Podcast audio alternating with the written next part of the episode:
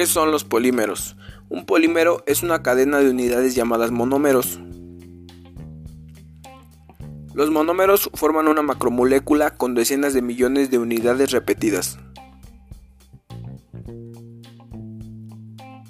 Las materias primas para elaborar polímeros pueden provenir de fuentes naturales, carbón, gas natural, petróleo.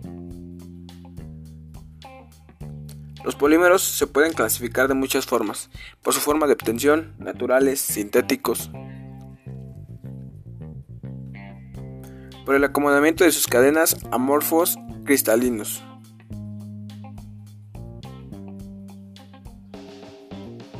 por su comportamiento térmico-químico, termoplásticos, termofijos.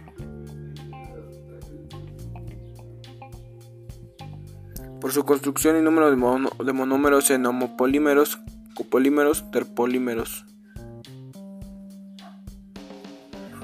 Y hasta por sus propiedades. En la, cual, en la actualidad se cuenta con una gran variedad de polímeros para una amplia gama.